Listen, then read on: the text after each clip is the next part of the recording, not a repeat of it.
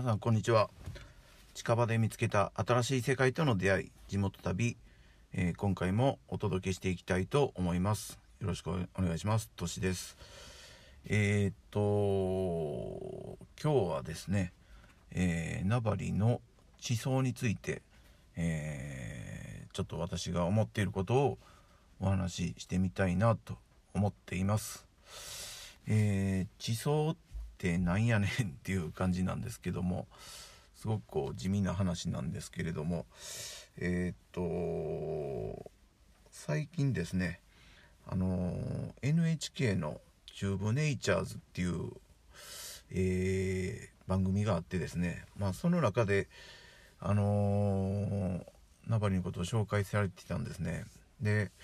まあそれを見たのがまあ地層に興味を持ったきっかけなんですけどもその番組自体は、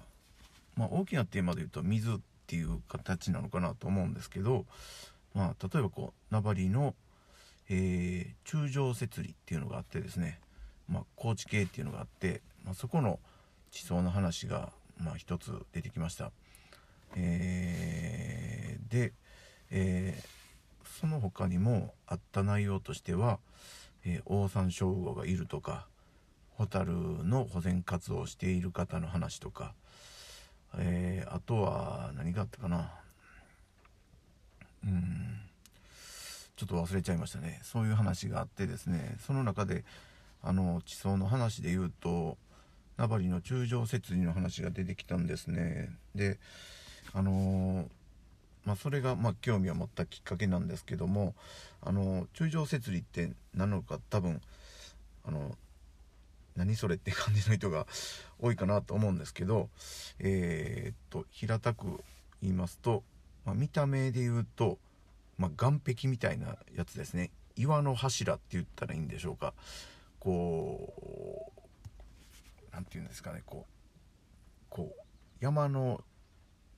斜面。壁面がこう岩で切り立っているようなところ。それがこう名張市内にあってですね、まあ、場所で言ったら高知系って言ってですね、あのー、ちょうど名張からソニーへ行く途中にあるですね、あのー、ところです。でちょうど谷になっててその壁面がこう岩の壁になってるんですね、まあ、それが中上設理って言います。であのー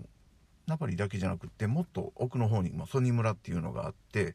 そのソニ村にも屏風岩っていうのがあるんですけどもそれがこう結構大きいなこう岸壁岩の斜面になっててすごいこう迫力あるんですけどもそこも中上設理ですね。で僕それまでこうあのまあ屏風岩とか見たことは当然あったし高知県も見に行ったことあるけども景色としてしか見てなかったっていうか例えばこう高知系だったらこう岸壁と一緒にこう紅葉のシーズンにこう、まあ、紅葉のシーズン結構綺麗なんですよ。で紅葉の時にこう岸壁と紅葉してる山肌を一緒に撮るとかそういう風にしか見てなかったんですけどもその中上設理っていうのがどうやって成り立っていたかっていうのはもう全く知らなかったんですでそれがそのチューブネイチャーシリーズっていうその番組の中で紹介されていてあそうだったのか というのを初めて知ったんです。でそのちょっと説明というか紹介されていた内容を説明すると、えー、昔火山活動があってですねその昔っていうのはもう相当昔年数で言うと確か1400万年前って言ってたと思います。それぐらいの昔に火山活動があってそれの火山の堆積物火山火山流火砕流っていうんですかね。それが堆積したものが固まってそれで出来上がったものっていうんですね。でそもそも火山活動があったのかっていうのも不思議なんですけどもあのー、それがちょっと気になってですねもう面白いなというかあの、気になってもう一回図書館行ってですねこうその、えー、火山活動について調べてみたところやっぱり載ってましたね。あの1400万年ぐらい前。で場所はどこかまでは書いてないんですけどもそのこことは違う場所で起こった火山の堆積物のようなものらしいです。えー、っとでエリアとしてはこう名張だけじゃなくて名張曽爾村奈良県の柘植村、えー、室村室室えー、それから三重ぐらいですかね。そのその辺り一帯に一帯のことを室火山岩っていうふうに紹介されてましたね。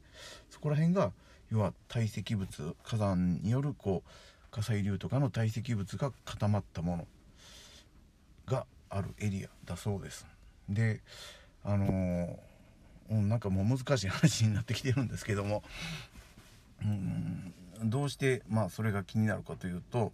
そのチューブネイチャーシリーズの中の少し今言ってたんですけども、まあ、水がきれいだと名張というところは。それのまあバックグラウンドにバックグラウンドになっているのがこのあのー、室その火山岩。火山の堆積物によってこう地質が成り立っていることからあの水がきれいだと感じ取れますねみたいなことをちらっと ちらっと言ってたんですね。でそれって、えー、結構僕はものすごい気になるところなんですよ。やっぱりこう水ってねあの大事っていうか何て言うかなそのすごいこうその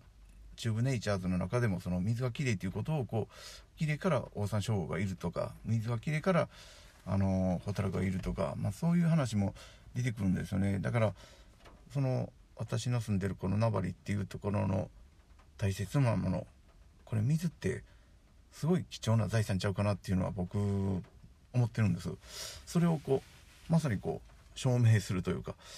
あのもしその火山岩っていう地質が名張の水を支えてるとしたらあのー、これは実はその名張の人にとってすごい大事なものじゃなんじゃないかなっていうような気がしております。でそこら辺のこう因果関係みたいなのをどっか書いてへんかなみたいなことを今調べてる最中です。で図書館行って本探したりしてまだこうなんかこうこれやっちゅうのもないんですけどもだからうん何が言いたいかというと 何が言いたいのか。あのそうですね。あのそういったこう地質がですねあの名張の水にとっても影響してるんじゃないかなっていうふうにこう思い始めていてもうそれをこう確信したいなと 今思ってるとこです。でいろいろ調べてみてます。誰か詳しい人いたら教えてください。それかこの人に聞いたら分かるよみたいなことを言ったら教えてください。はい。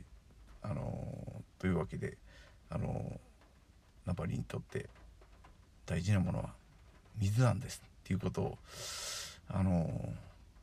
ー、言えるそうですね。もうこの柱状節理っていうのを見ながらこう水を連想したいっていう僕の思いです。ちょっとうまいことまとめられませんけども、えー、今後もそういったことをこう調べていきたいなと。そういうこう見た目の何て言うんですかね。あの岸壁だけじゃなくてそこから染み出る水。それがこう名張の暮らしを支えている。例えばこうお酒造りとかでも地下水使ってますね。お豆腐作るのも地下水使ってます。お米作るのも水使ってます。そういうのをこう結びつけられていいなとこう感じている今日この頃でございました。はい。以上で今日の話を終わりたいと思います。どうもありがとうございました。